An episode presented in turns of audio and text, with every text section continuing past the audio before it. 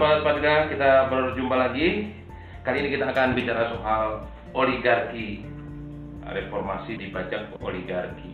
Nah, sebelumnya sudah bincang-bincang soal muslimah reformis ya Bu ya.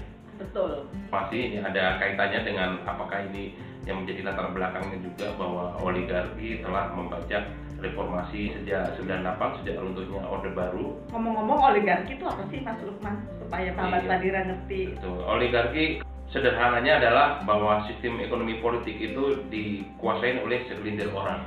Penguasaan atas sumber daya kekayaan, terus kemudian sistem politik, ekonomi itu dikuasai oleh segelintir orang atau kaum satu persen. Kalau Jeffrey Winter kan mengidentifikasikan bahwa di Indonesia ini sekarang ada kaum satu persen yang menguasai lebih dari 50% sumber daya alam atau kekayaan. Enak banget ya mereka ya. Enak banget gitu. Nah, Kenapa mereka membajak reformasi? Karena untuk menguasai yang 50% lebih kekayaan atau sumber daya alam di Indonesia itu itu harus melalui instrumen sistem politik. Nah, jadi tapi sebelum ngomong situ kita akan bicara dulu flashback ke belakang bahwa reformasi ini kan muncul atau gerakan reformasi itu muncul mengiringi keruntuhan Orde Baru ya. Seharusnya ini kan menjadi lompatan lebih bagus ya antara Orde Baru dan Orde Reformasi. Nah, menurut Bunda, apakah reformasi yang sudah berjalan 20 tahun lebih ini tetap pada relnya atau ada penyimpangan-penyimpangan? Itulah persoalannya ya.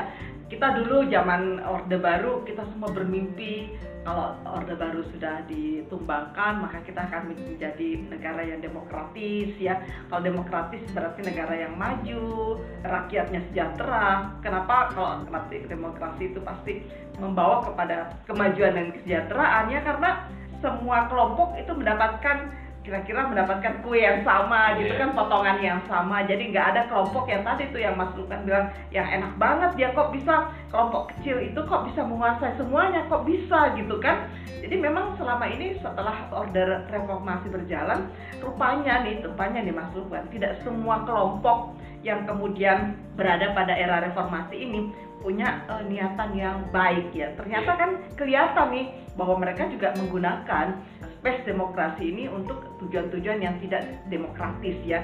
Maksudnya apa? Mereka menggunakan partai politik yang misalnya untuk untuk mendapatkan apa?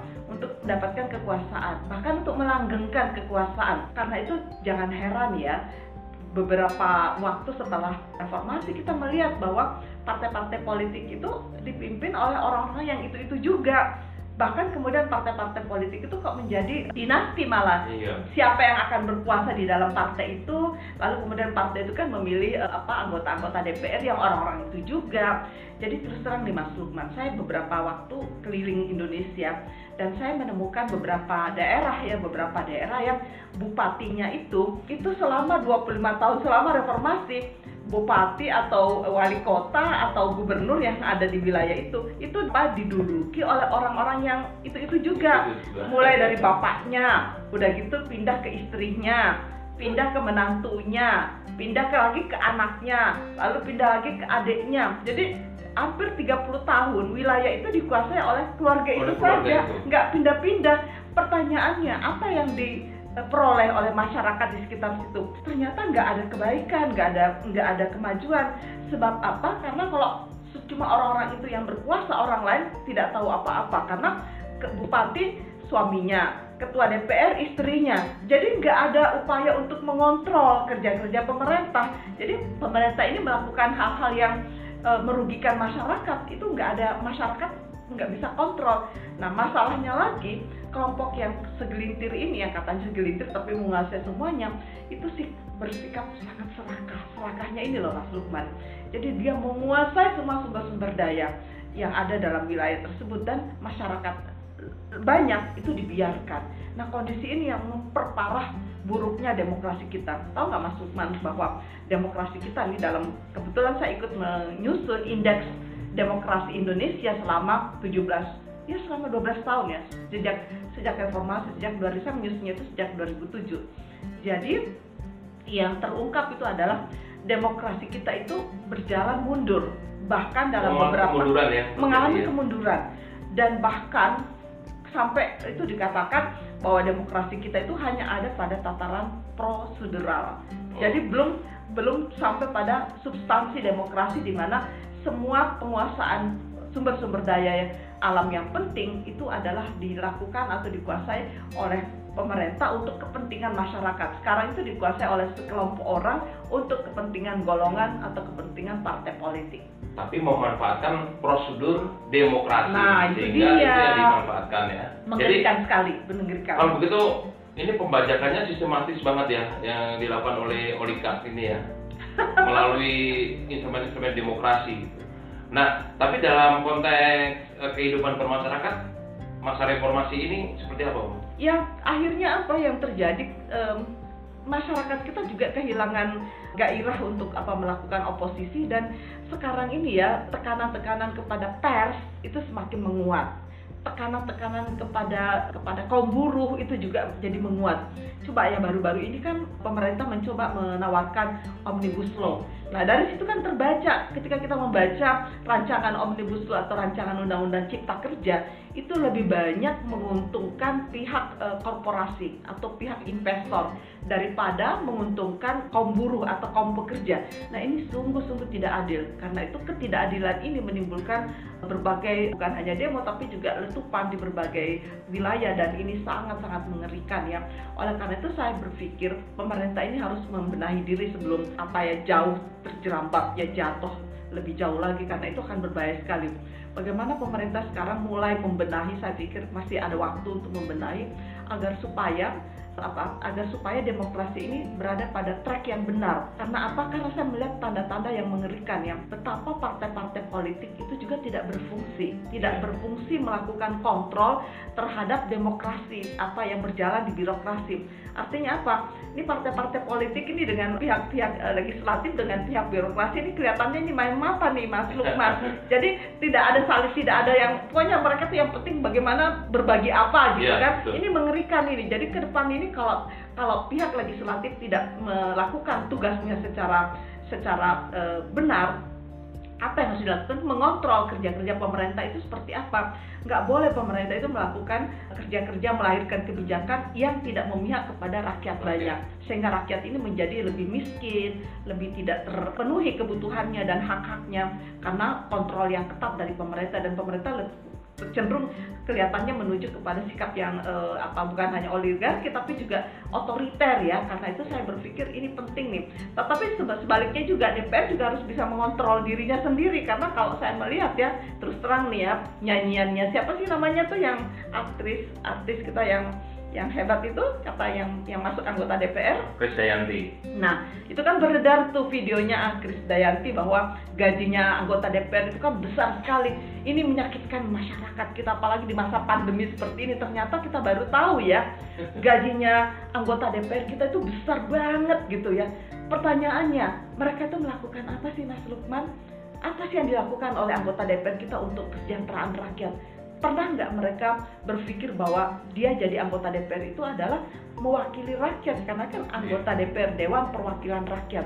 Tetapi banyak teman-teman saya mengatakan sebetulnya anggota DPR itu bukan eh, dewan anggota Dewan Perwakilan Rakyat, tetapi anggota Dewan Perwakilan Partai Politik. Partai politik. Dia hanya menyuarakan kepentingan partainya. Jadi kok menurut partainya itu nggak benar, dia nggak berani bersuara gitu. Iya. Karena itu menurut saya mari deh kita perbaiki semuanya sebelum kita semuanya jatuh ke Langkahnya eh, apa pun Nah. untuk memperbaiki itu. Ini kan nggak mungkin kita membubarkan lembaga DPR, MPR, dan partai politik. Dalam konteks demokrasi, partai politik memang harus ada gitu. Nah, sekarang ini partai politik yang ada di parlemen itu justru mengantarkan atau menjadi alatnya orang-orang atau pengusaha-pengusaha. Sekarang ini datanya kan 50% lebih anggota DPR pengusaha nih. Nah, kira-kira apa yang perlu diperbaiki ke depan ini agar ini nggak dibajak lagi oleh oligark?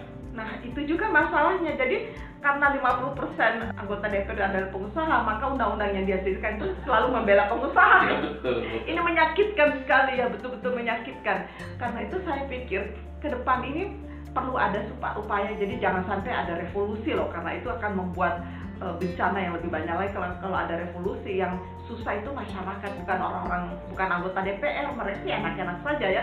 Karena mereka itu kan dilindungi mereka itu punya kehidupan yang nyaman mereka itu punya segalanya sudah dibayarkan oleh negara. Tapi punya nggak sih kalian itu hati nurani ya bahwa kalian itu dibayar mahal oleh rakyat? Lalu apa yang kalian lakukan untuk rakyat gitu kan? Nah upaya-upaya untuk memperbaiki itu yang saya pikir mulai dari kesadaran diri sendiri. Karena kita sebagai rakyat nggak bisa dong yang melakukan apa-apa nah saya pikir ini saya selalu mengatakan saya percaya kepada Presiden Jokowi yang yang memiliki uh, komitmen untuk memperbaiki Indonesia ke arah yang lebih baik. Tolong deh komitmen itu jangan luntur akibat tekanan-tekanan dari berbagai pihak ya. Saya berpikir seperti itu. Mudah-mudahan saja saya tidak salah. Karena itu ya mulailah kita bangun kembali uh, di sisa-sisa pemimpinan Presiden Jokowi ini melakukan upaya perbaikan. Bagaimana birokrasi ini kembali ke jalan yang benar ya. Bahwa birokrasi itu bekerja untuk kepentingan ya sebesar-besar kepentingan rakyat ya, kepentingan masyarakat, rakyat, ya. memberikan pelayanan kepada masyarakat. Nah, nah birokrasi kita juga harus kuat ya, jangan mau didikte oleh legislatif kita. Jadi apa pun kepentingannya DPR itu kalau nggak masuk akal jangan dipenuhi. Dan DPR itu juga ada nggak sih supaya setiap anggota DPR itu memberikan pertanggungjawaban penggunaan uang negara gitu loh. Bisa nggak sih setiap satu rupiah? Harusnya bisa tapi harus perlu ada undang-undangnya. Nah, undang-undangnya yang bikin mereka, Bu. Jadi dia membuat undang-undang yang tidak Jadi nggak mungkin mereka bikin. Nggak mungkin mereka bikin, tapi kan ini harus kita bikin kan. Jadi setiap anggota DPR itu mempertanggungjawabkan di depan publik satu rupiah pun dari gaji mereka karena gaji itu kan dari rakyat. Karena itu penting sekali bagaimana supaya setiap anggota DPR itu membuat pertanggungjawaban publik terhadap uang yang digunakan, program yang dia jalankan dan apa fasilitas yang mereka manfaatkan yeah. untuk kepentingan apa. Jadi kalian yeah. mendapatkan begitu banyak fasilitas. Bukan bukan lembaga DPR-nya yang bertanggung jawab, tapi individu anggota DPR. Ya. Nah, sekarang kan, ini kan lembaga DPR-nya yang bertanggung jawab melaporkan BPK segala macam, tapi anggota dewannya malah justru enggak ya duit kalau sudah masuk kantongnya DPR dia menjadi hak pribadi yang tidak ada pertanggungjawabannya. Ya saya pikir setiap anggota DPR mempertanggungjawabkan di wilayah dapilnya dia iya, di iya, jadi dipertanggungjawabkan di hadapan publik di hadapan rakyat bukannya dipertanggungjawabkan di apa di gedung DPR sana kan nggak ada yang dengar kan? Iya. jadi kalau di, di di apa di dapilnya dia datang nih ke dapil jadi kumpulin itu semua masyarakat yang ada di wilayah itu. Nih ya saya kamu sudah pilih saya menjadi anggota DPR terima kasih banyak. Nah sekarang yang saya lakukan adalah ini ini uangnya yang saya dapatkan dari negara sekian sekian yeah. dan saya kembalikan untuk kepentingan kepentingan terbesar untuk masyarakat. Betul dan transparan ya. Oh iya pasti dan itu harus diaudit juga. Iya.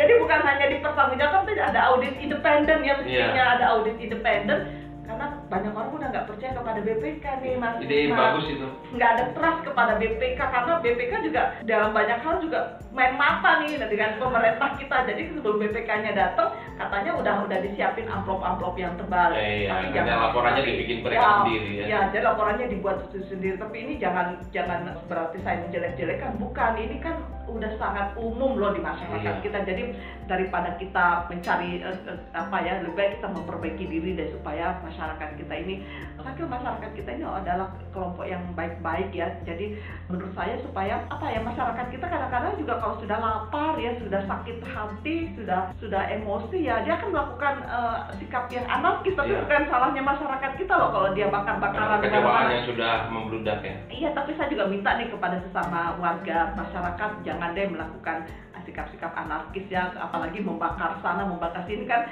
kalau membakar gedung kan yang hancur kan eh, uang-uang kita juga kan bukannya bukannya uangnya di DPR itu loh tapi pun kalau misalnya perbaikan ini dimulai ini kan soal uh, demokrasi prosedural yang dibajak nih yang dimanfaatkan oleh oligarki dan harusnya sistem demokrasi ini prosesnya itu melapangkan jalan rakyat untuk berkuasa berdaulat gitu.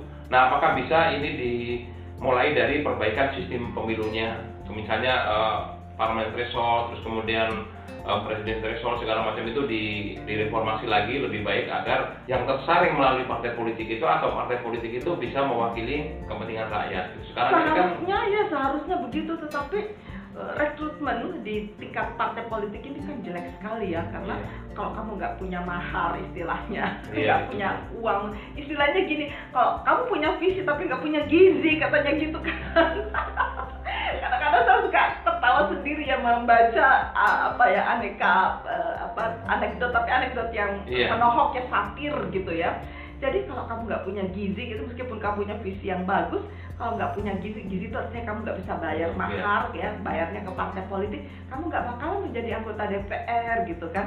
Nah sekarang ini bisa nggak ya ke depan itu, ya ini kan untuk kebaikan kita bersama. Ingat ya Indonesia ini dibangun dengan darah ya oleh para pendahulu kita, oleh para the founding fathers and mothers kita.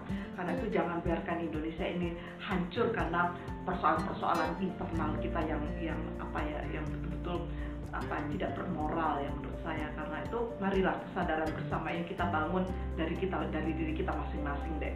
Iya. terutama ya anggota DPR itu betul-betul karena mereka lah yang punya apa ya kewenangan. Orang-orang terpilih ya orang-orang yang terhormat. Mulailah perbaiki dari diri kalian ya Tapi jadilah dengan dengan situasi sekarang ini mereka itu seperti itu, apakah kita mempercayakan pada mereka untuk merubah gitu? ya kita nggak bisa karena nggak ada nggak ada orang yang bisa mengubah mereka kan Iya. mereka harus mengubah dirinya sendiri kecuali kalau mereka membiarkan masyarakat Maksudnya mereka itu di tahun 2024 ini diganti aja dengan orang-orang yang memang betul-betul dia punya komitmen pada kesejahteraan ya rakyat. pendidikan politik ini juga penting nih Mas Lukman karena itu pendidikan politik yang mencerahkan masyarakat supaya masyarakat kita itu melek politik pentingnya literasi politik bagi masyarakat kita tetapi kan pendidikan politik ini kan tugasnya para partai politik yang dia nggak Partai, lakukan partai politiknya digunakan sebagai alatnya oligarki itu, itu dia. masalahnya gitu. mestinya nih ya mestinya Ada kalau partai baru aja dihambat.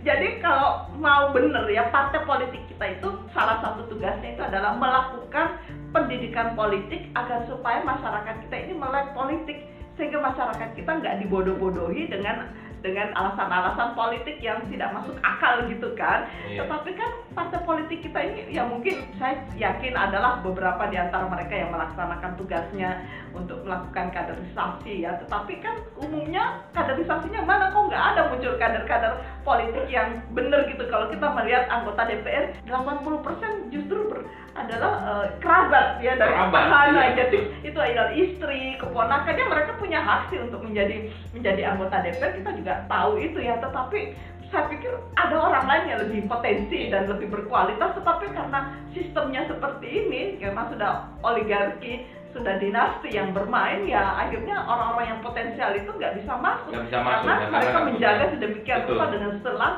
seluruh cara yang mereka halalkan ya berbagai cara Berarti termasuk mungkin ide untuk meminimalisir mereka itu agar ini tidak kerabat bukan dinasti itu harus ada ketentuan. Ketentuan ini putus dulu dua periode baru anaknya bisa menjadi legislatif atau eksekutif. Harusnya jadi ada perasaan nah ini pentingnya kalau di dalam Islam selalu dikatakan bahwa perasaan malu itu penting ya. Malu agar supaya kalian tuh melakukan apa eh, tidak melakukan hal-hal yang keji gitu ya nah di, di kita kan urat-urat malunya ini nggak ada jadi begitu berkuasa udah. Anaknya lah di, diiming-imingi saudaranya lah istrinya lah suaminya lah. Mestinya lah kalian mengatakan setelah saya dua periode berikut ini nggak boleh ada keluarga yang masuk. Supaya apa? Supaya ini betul-betul apa merupakan kesinambungan eh, di demokrasi yang memilih orang-orang yang terbaik di antara masyarakat kita. Nah kalau satu contoh ya saya ingat sekali Khalifah Umar bin Khattab itu ketika dia jadi khalifah nih jadi banyak biasa nih banyak penjilatnya di sekitarnya. Karena dia juga hati-hati juga nih kalian dengan para penjilat yang selalu mengatakan semuanya baik-baik saja gitu kan. Padahal Iya. di masyarakat udah nggak karu-karuan nih kondisinya. Nah jadi Khalifah Umar bin Khattab itu dan didatengin para penjilat. Oh anak anda itu ya sudah pantas jadi gubernur. Jadi untuk jadi gubernur eh, di Mesir itu saya menyarankan kepada eh, baginda kepada eh, Khalifah untuk mengangkat anak. Tapi tapi Um- Umar kan bukan sembarang manusia ya bukan orang-orang seperti kebanyakan di kita. Dia mengatakan begini selama saya hidup bayangkan ya dia mengatakan. Jadi bukan selama saya jadi khalifah Nah, selama saya hidup jangan pernah ada dari keturunan saya yang menjabat jabatan apa pun. Oh luar biasa. Itu benar-benar ya komitmen itu kan luar biasa bahwa dia, dia tidak mengatakan selama saya jadi khalifah selama saya masih hidup. Jangan pernah ada dari keluarga saya anak keturunan saya yang memegang jabatan apa karena itu akan menimbulkan apa konflik kepentingan ya konflik interest ya. Jadi konflik kepentingan itu muncul karena ya itu tadi. Susah kan kalau misalnya kamu sebagai gubernur terus anak kamu melakukan kesalahan kan pasti kamu belain anak kamu dan kan? itu kan yang namanya di reformasi salah satu yang ditentang itu ada tiga hal kan? KKN kan? Betul. Korupsi, korupsi dan nepotisme. Tapi nepotisme sekarang mah justru merajalela gitu Nah, dalam bentuk korupsi politik pun juga demikian karena karena karena apa kadang kadang saya pikir kok bisa ya korupsi itu ada lagi ada lagi. Karena transparansi ini tidak terbangun dengan baik. Iya. nah itulah pentingnya kita bayangkan ya saya berapa kali ya di dalam diskusi di berbagai negara maju nih saya datang ke sana mendengarkan. Ternyata mereka semua kesimpulannya begini korupsi itu nggak bisa diselesaikan dengan ajaran agama. Waduh saya kaki saya sampai tercengang ya Waduh, berarti agama ini gak ada gunanya. Sebenarnya ada juga sih gunanya agama itu untuk membangun spiritualitas. Tapi di masyarakat kita kan agama itu hanya sekedar ritualitas tanpa makna kan. Iya. Tidak sungguh-sungguh membangun spiritualitas seseorang sehingga orang itu tercegah untuk melakukan kejahatan termasuk kejahatan korupsi.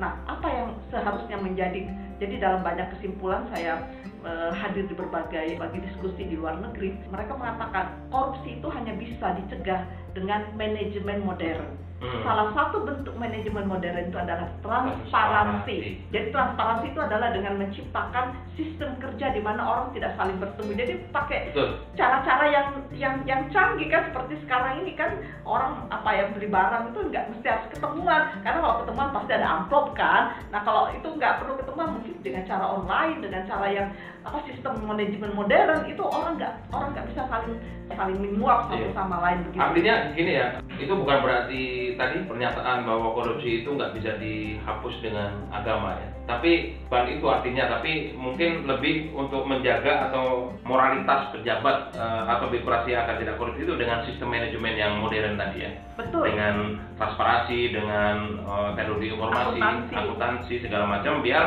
ini terjamin sehingga moral pejabatnya terjaga karena dia nggak ada kesempatan, nggak ada nggak ada peluang-peluang untuk dia memanipulasi jabatannya itu. Iya betul-betul karena itu eh, apa ya good willing ya Hmm. the willingness ya ke kemauan kuat ya kemauan politik yang kuat dari pemerintah dan kalau kita dari pemerintah juga dari legislatif ya dari masyarakat juga kan masyarakat juga juga sudah mulai nih tercemar dengan eh, kasus-kasus korupsi ya meskipun skalanya nggak nggak selamanya besar Ya, ya. kalau kalau ditanya memilih siapa, ya yang bayar banyak saya kira. kan itu sama aja kan. korupsi juga sebetulnya ya. Jadi tiga hal yang kita tentang dari Orde Baru itu adalah eh, sikap represi, Iya. otoritarian, ya, terus KKN, Iya. ya, nepotisme, korupsi, itu semuanya merajalela lagi sekarang. Jadi saya kadang-kadang hopeless ya banyak yang hopeless ya kata aduh demokrasi ini kok tidak membawa perbaikan. Tetapi kan tidak berarti kita harus memilih sistem khilafah kan, itu juga Iya, belum tentu loh. Jadi belum tentu dengan sistem khalifah atau sistem khilafah lalu eh, semua persoalan-persoalan ini selesai. Tetapi saya tetap selalu percaya bahwa dengan eh, Pancasila, nah persoalannya nih Mas Lukman, banyak orang mengatakan iya sistem pan- ideologi Pancasila itu sangat luhur nilai-nilainya. Tetapi persoalannya nilai-nilai luhur itu tidak diimplementasikan, cuma diomongin doang gitu. Karena itu marilah kita semua nih sebagai bangsa, siapa pun kita ya, siapa pun apakah kita itu pejabat, bukan pejabat, karena posisi kita sama sebagai anak bangsa, bagaimana kita betul-betul mengimplement- mengimplementasikan nilai-nilai luhur Pancasila, Tuhanan yang Maha Esa. Itu kan artinya kamu percaya pada Tuhan kan? Kok kalau kamu percaya kepada Tuhan, kenapa kamu bersikap oligarki gitu? Oligarki itu bertentangan kan dengan nilai-nilai spiritualitas Iya. gitu. Kalau kamu percaya kepada Tuhan, kamu gak bakalan korupsi kan? Gak bakal mengambil uang rakyat, gak bakalan membenarkan ada undang-undang yang memihak kepada korporasi, bukan memihak kepada rakyat. Itu kan zolim. Nah, orang yang percaya kepada Tuhan gak berbuat zalim kan pastinya. Kemanusiaan yang adil dan beradab coba kurang apa itu bener-bener kemanusiaan adil dan beradab. Nah, ini mestinya keadilan dan keadaban itu untuk semua. Jadi kalau kalian sedang berada dalam posisi eh, diuntungkan karena terpilih menjadi anggota DPR, terpilih menjadi eh, birokrat gitu kan, kalian punya hati nurani nggak kemanusiaan adil dan beradab? Nah persatuan Indonesia, ya kemasyarakatan yang dipimpin oleh hikmah kebijaksanaan itu kurang apa coba? Keadilan sosial. Nah yang dari lima sila Pancasila ini yang paling tidak banyak diterapkan itu adalah keadilan sosial bagi seluruh rakyat Indonesia. Keadilan itu hanya keadilan sosial itu ke- ke- bahkan kenikmatan sosial itu hanya dinikmati oleh Segelintir orang. Nah, benar-benar jadi oligarki karena itu marilah kita semua memperbaiki diri, terutama mereka-mereka yang berada pada pada posisi puncak yang seharusnya memberikan teladan kepada masyarakat. Sekali lagi, ingat ya, jabatan itu adalah amanah. Apa pun jabatan kita ya itu harus dipertanggungjawabkan dengan terbuka, dengan penuh rasa kemanusiaan, rasa keadilan sehingga kita memiliki manfaat ya sebagai pejabat. Terima kasih. Mantap, ini luar biasa. Ini bicara soal oligarki, reformasi. Ini nggak habis-habisnya sebenarnya Bu ya. Um, ini menjadi topik yang sepanjang ya tahun. kita bicarakan terus menerus Terus ya kalau kita diem ya semakin menjadi-jadi ya Menjadi-jadi. ya paling tidak diomongin terus menerus lah Iya, supaya supaya ada kesadaran yang muncul karena ya mulanya kan dari omongan-omongan seperti ini Iya. obrolan-obrolan seperti ini tapi lama-lama kan kesadaran itu oh ya kalau kita tidak melakukan sesuatu apa kita mau melakukan revolusi janganlah ya karena Dan- revolusi itu pasti berdarah Dan masyarakat tidak boleh apolitis ya. nah itu dia jangan Karena kan jangan ada yang beranggap politik itu kotor, politik itu busuk segala macam sehingga orang apatis dengan politik gitu. Tapi menarik tadi ada kata kunci yang disampaikan oleh ibunda kita yaitu soal literasi politik. Benar Banyak membaca dan eh, kita merubah mindset kita terhadap politik bahwa politik itu seharusnya bisa membawa kemaslahatan umat juga ya. ya memang begitu politik itu untuk kesejahteraan itu masyarakat kuncinya. politik itu untuk kemajuan bangsa ya bukan Iya. untuk meruntuhkan sebuah bangsa yang sedang berdaulat gitu. Iya, oke. Terima kasih. Itu saja pembicaraan pada kali ini. Wassalamualaikum warahmatullahi wabarakatuh. Salam Padira.